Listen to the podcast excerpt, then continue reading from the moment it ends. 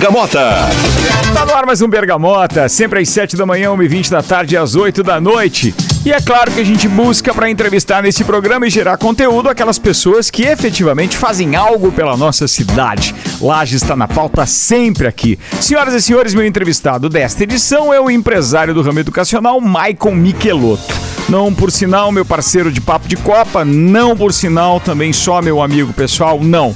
É um baita empreendedor e um cara que tem é, sobrevivido na educação e lutado por oferecer realmente um produto diferente na nossa cidade. Meu brother Michael Michelotto, obrigado por aceitar meu convite, seja bem-vindo ao Bergamota. Você já participou aqui de outra edição, uma edição inclusive que era musical. É, você já participou de Terça the Rocks, participa comigo toda semana aqui no, no Papo de Copa também, é um aficionado por Fórmula 1. Mas tem uma coisa que você é aficionado também é, pela nossa cidade. E a gente estava discutindo nos bastidores justamente o futuro da nossa cidade. Não vamos falar de política essencialmente, mas é, a gestão é algo que você tem arraigado aí como algo forte, latente. Isso já é de família também.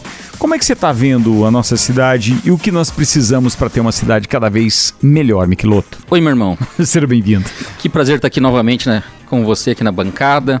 Ouvinte, sempre é um prazer estar falando aqui um pouco do trabalho da gente e, e da nossa cidade. Uh, a questão Lages, uh, o poder aquisitivo, principalmente nós que somos do ramo privado, bate totalmente de frente. Hoje, uh, fazer um ensino de qualidade, ofertando tudo que, que a gente pode, toda a questão de tecnologia que existe para o ramo educacional, e tendo que cobrar um valor justo para a nossa cidade, começa a ficar difícil. Uh, não tenho medo de dizer, e isso deve ter acontecido com a maioria dos colégios particulares. O ano passado foi um ano difícil, onde eu perdi 5% dos alunos para a escola pública. E isso vem na situação de que o poder aquisitivo do lagiano está cada vez mais difícil. E daí diretamente com investimentos de fora que o poder público tem que trazer para Lages para aumentar esse teto salarial aí. Você, tá, sempre está preocupado com a questão da qualidade que você está oferecendo. É, e 2023 marcou a efetividade da, da sua ampliação. Você partiu por uma é, é, segunda unidade, onde você pôde atender uma, uma gama maior. Você adquiriu, incorporou uma outra escola e transformou, é, deixando com padrão e com excelência do objetivo que você já estava acostumado na unidade da Duque de Caxias. E agora você resolveu pegar a, a, a turminha mais nova. Como é que foi esse desafio para você? O que, que nós detectamos? Cada vez era mais difícil você trazer aluno. Nós tínhamos a unidade 1 que partia do sexto ano até o pré-vestibular. E estava sendo cada vez mais difícil captar aluno. E não só a captação, mas a qualidade desse aluno que chegava para nós. Como ele vinha de vários colégios diferentes, acabavam vindo com níveis diferentes também. Uh, a partir do momento que ali no início da pandemia surgiu a possibilidade de a gente estar adquirindo uma nova unidade e que seria do ensino infantil a partir de um ano e meio até os 10 anos, que seria do infantil ao quinto ano, e daí sim implantar a nossa ideologia, o nosso trabalho, todo o know-how que o objetivo traz para formar alunos, uh, a gente abraçou com as duas mãos aí realmente um trabalho diferenciado. O que, que entendemos hoje? A alfabetização bem feita é primordial para toda a vida escolar do aluno. A partir do momento que você pega e consegue fazer uma alfabetização ali do aluno, a partir dos 5 anos, 4 anos, 5 anos, e ele aprende a ler, ele aprende a, a desenvolver a fala, a leitura, ah, de uma maneira que ele visualiza que ele está acompanhando os colegas, ele tira aquele bloqueio posterior. Quando o aluno vem a partir do quinto, sexto ano, entra numa turma que está num nível maior que ele, às vezes o que acontece? Vai fazer uma leitura, dá uma gaguejada, trava, não consegue gravar o texto, não tem contextualização, não consegue interpretar o que está lendo. Tudo baseado na alfabetização feita nas fases iniciais. Então, hoje nós, todas as nossas salas têm lousa digital, todas com acesso à internet de alta velocidade, todas climatizadas, todas com diferenciais para trazer um conforto para o aluno que ele vai ter o prazer de desenvolver uh, esse aprendizado inicial e sair à frente do, do seu concorrente. Muito bem, você está ouvindo o Bergamota em três edições diárias, às 7 da manhã, às 1h20 da tarde, às 8 da noite, sempre com o supra-sumo, o suco do que tem de melhor o empreendedorismo na cidade de Lages. E eu tenho o prazer de estar entrevistando hoje é, o Maicon Michelotto do Colégio Objetivo. Maicon, a gente está falando de qualidade no início da minha primeira pergunta, que foi ao encontro dessa sua aquisição, então, e ampliação do, do, do Objetivo em Lages. Mas na Duque você está sempre preocupado também com a excelência tanto na parte profissional quanto na estrutura física e nos resultados. Ou seja, hoje você passou pós-pandemia, e você já me falou nisso em, em, bastidores, pelo maior desafio da tua vida, que era parar de se preocupar apenas com o resultado do vestibular, que hoje já praticamente inexiste, para se preocupar com essa integração com as novidades é, e com essa parte, como é que eu vou dizer, com essa parte psicológica, com essa parte humanizada do ensino hoje, que é preparar um, um, um aluno, ou seja, um jovem, não só para ele enfrentar o mercado profissional, para ele passar no vestibular concorrido ou coisa parecida, mas preparar para ele ter boas relações no seu dia a dia, com a sua família etc. Como é que funciona isso na cabeça do gestor? É, o que, que, eu te falo hoje? Uh, o aluno precisa hoje de um colégio particular, primeiro para aprender a estudar. Por quê? Uh, essa geração que hoje está no, nos colégios, eles estão acostumados a obter a informação de forma fácil. Algo que a nossa geração não tinha. Nós tínhamos que correr atrás, ou nós carregávamos a informação gravando ela, ou íamos para bibliotecas, pegávamos livros, gastávamos muito tempo para ter informação e por isso a gente sabia que tinha que adquirir ela e levar ela conosco. E essa geração não, é uma geração mais tranquila, é uma geração que ela, uma, uma geração que ela tem na mão, em 5 segundos, qualquer resposta, por mais difícil que seja, por mais científica que seja. Então, nós temos hoje que trabalhar o emocional das crianças os pais de hoje também têm a questão, muitas vezes, de facilitar um pouco a vida do aluno ou do, do seu filho, e eles não escutam muitos nãos, eles não escutam ah, dificuldades, não, não, não entendem muito ah, a, o que a vida vai cobrar deles a partir do momento que eles saem do colégio. E a, essa é a nossa principal questão fazer o nosso aluno estar com uma saúde emocional bem, uh, onde ele se sinta à vontade, onde ele goste do nosso ambiente de trabalho, do, da nossa escola. Uh, nós temos alunos que passam o dia fazendo o contraturno com várias outras atividades ofertadas para ter aquela situação de ser visto, de ser amado, de, de se sentir uh, querido. Uh, isso é a principal situação hoje que um colégio tem que olhar no seu aluno, a individualidade. Uh, não tenho medo de dizer que em torno de 60% a 70% das crianças hoje têm um acompanhamento psicológico fora da instituição. Por quê?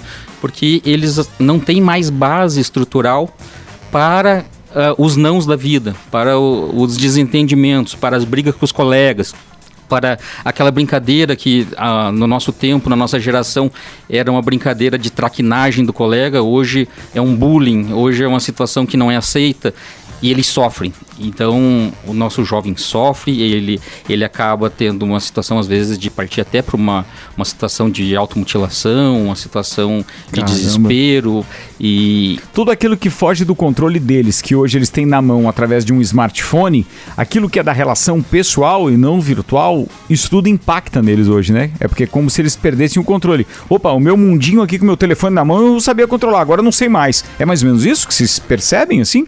Existe legislação que proíbe celular no colégio.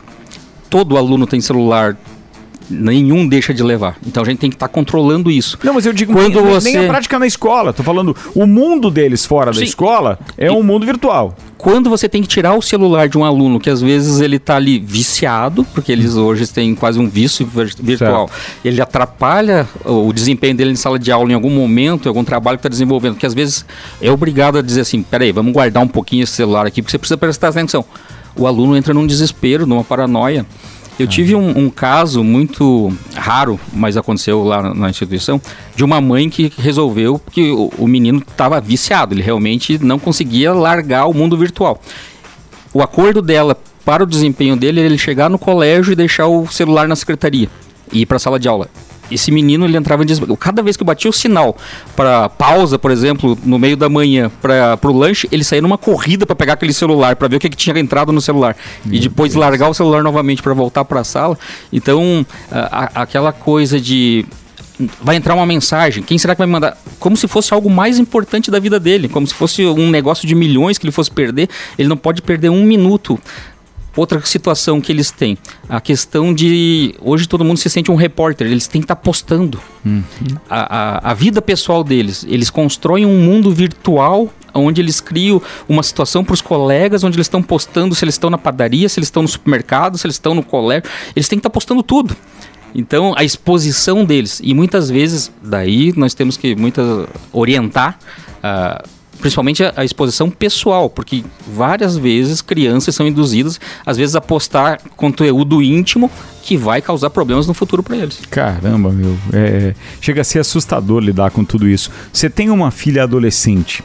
É, como é que é isso para você? Entendendo tantas realidades que é o teu, teu tua área de trabalho é, e de repente ter que se deparar com algo semelhante tentar conduzir pelo melhor caminho. É um desafio para você. Eu tenho uma filha de 15 anos, a Sofia, é maravilhosa, eu sou abençoado. E mais usei muito do meu dia a dia para conversar com ela e criar rotinas em casa uh, baseado até na minha própria infância. Então a Sofia, mesmo ela sendo uma adolescente, ela cumpre as rotinas que, que a gente fez. Uh, a partir do momento que 10 horas é cama, 9 horas larga o celular, uma hora antes para o cérebro desacelerar, para ela poder realmente ter uma boa noite de sono. O celular carrega desligado, não é ligado.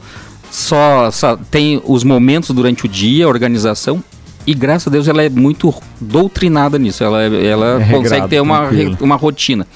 E a situação de ser filha do diretor é um outro uma outra questão que pega com, com a Sofia. Né?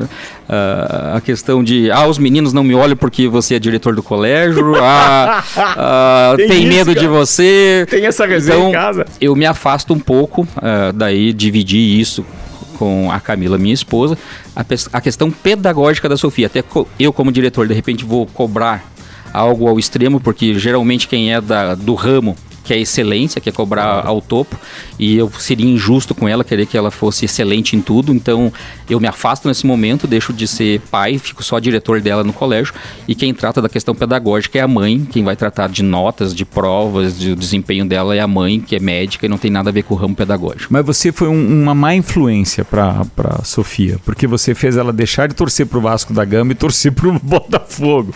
E você foi um sacana, me convidar bem na semana que o Botafogo tomou de 4 do Vasco. Vasco, né? Eu, eu senti esse convite.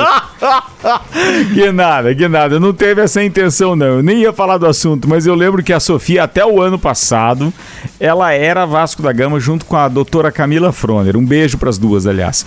E aí, de repente, o Botafogo, líder do campeonato, uma boa parte, para não dizer até a finaleira do campeonato, Michael Michelotto fez de tudo, levou a filha para o Rio de Janeiro para jogos do Botafogo e etc. E o Botafogo acabou não ganhando o Campeonato Brasileiro. Coitada da Sofia, tá no mate sem cachorro agora, porque inclusive no primeiro confronto desse ano entre os dois times ainda deu o Vasco da Gama da mãe, ao invés do Botafogo do pai. Mas eu tenho certeza que você pode influenciar ela em outros caminhos, como por exemplo gostar de Fórmula 1. É... Qual é o grande prêmio que você vai assistir esse ano? Porque o ano passado você assistiu Las Vegas nos dois anos anteriores se assistiu o Grande Prêmio do Brasil. E eu tive a oportunidade de estar com você. Inclusive, dividimos hotel. É, ele é o nosso piloto lá, porque o cara manja pra caramba de, do trânsito de São Paulo e gosta de dirigir pra caramba. E aí, esse ano, você já escolheu qual é que você vai, não? Bom, depois de Las Vegas fica tudo complicado. É, né? né? Foi do supra-sumo da Fórmula 1. Mas né? eu levei a Sofia nesse grande prêmio de Las Vegas e ela quer ir em São Paulo.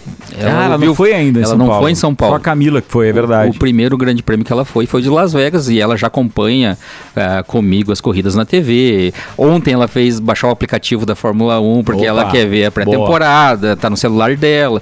Então ela quer conhecer o GP de São Paulo até pelo que ela ouviu e já leu de ser um dos principais circuitos que os pilotos mais gostam. Então, provavelmente esse ano nós vamos a São Paulo. É, mas você como aficionado coloca também o, o Brasil no top 5, no top 3, no, no quê? Como, como é que é o, o Interlagos para você? é um circuito que ele é desafiador, é um circuito que você nunca aposta, sabe realmente quem vai vencer. E que busca o melhor do piloto. Então eu considero um do, dos top 5, sim. É, é, por que, que o, o Michelotto fala isso? Porque é, tem algumas intempéries. Além de ter é, é, altas e baixas, subidas, descidas, curvas fechadas, curvas de alta, São Paulo ainda tem a intempérie clima, climática que influencia muito. É, de repente o carro que é favorito. E nós assistimos 2021, que dá para dizer que eu acho que foi a maior corrida dos últimos 10 anos, né? Naquele duelo de Hamilton e Max Verstappen. Foi do ano do primeiro campeonato do Verstappen? Sim, foi. Foi 2000, é 2021, né? É isso, isso, 2021. Mas a gente tem que entender que aquele grande prêmio foi onde é, o Hamilton resolveu que ia assustar o Verstappen naquela temporada. E dali para frente ele começou a ganhar muita coisa e chegou até Abu Dhabi, que foi o último grande prêmio, né? Mas aquele grande prêmio, quem não era apaixonado pelo Lewis Hamilton passou a ser apaixonado. Falando de Fórmula 1 ainda, é, esse ano a grande bomba é, que era um campeonato morno, mas foi anunciado pelo próprio Hamilton que é essa mudança de equipe, ou seja, ele vai para a Ferrari em 2025. Você arrisca um palpite para esse ano ou tu acha que Max Verstappen é o favorito, mesmo tendo esse tempero todo da Mercedes com a saída do Hamilton, com o foco voltado para o Russell e ainda com esses bastidores de Red Bull, com o possível assédio sexual do, do chefe do Max Verstappen com uma funcionária da Red Bull. Ou seja, tá turbulento, mas o Max ainda é favorito? Esse ano acredito que sim, uh, até porque o Hamilton tem informações privilegiadas dentro da, da Mercedes e ele quando viu o carro novo dá para entender que, que ele não viu ali o seu oitavo título, que ele não viu a situação de realmente ser um combatente da Red Bull. Uh, o que pode vir a, a, de repente ser diferente na ideia de, de, uma supremacia da Red Bull novamente, é que eles mudaram o projeto. Eles abandonaram algumas coisas que estavam dando certo na Red Bull, eles estavam perfeitos no ano passado, ganharam 21 de 22 corridas, então não dá para dizer o que, que vamos mudar nesse projeto, vamos deixar assim e só aperfeiçoar. E eles pegaram inclusive alguns detalhes do carro da Mercedes que a Mercedes tinha abandonado. Uh, algumas entradas de ar, asa, algumas coisas e, e aí vem o, o, o engenheiro-chefe lá, que é um gênio, uh, dizer assim: não, vocês não conseguiram fazer, eu vou mostrar para vocês como é que se faz. E se realmente a Red Bull continuar como supremacia, usando o que a Mercedes abandonou, daí não, não tem para ninguém. Aí não, não tem para ninguém. Amigos, nós começamos falando de, de, de, de empreendedorismo, ramo educacional, o diretor do Colégio Objetivo, o empresário Michael Michelotto está comigo hoje, mas fechamos mais uma edição do Bergamota e terminamos falando também de Fórmula 1, que é a nossa paixão. Michelotto, obrigado, meu querido, e até a próxima. Obrigado você, estou sempre à disposição. Um forte abraço a todos os ouvintes aí. E um dia querendo conhecer algumas peças raras de Fórmula 1, vão lá no, no Colégio Objetivo, conhecer minha sala lá, que é um, um museuzinho à parte aí da é cidade. É verdade, posso falar que isso é bem verdade. Aliás, para quem é aficionado por Fórmula 1, aquilo, pô, só tem objetos de desejo lá. Senhoras e senhores, Bergamota com o empresário Michael Michelotto, fechamos mais uma edição. Se você de repente não conseguiu pegar esse programa na íntegra, vai lá no Spotify, Rádio RC7. Essa entrevista está lá na íntegra. Bergamota, sempre às 7, 1h20, 8 da noite, segunda a sexta, gerando conteúdo na RC7. Até mais!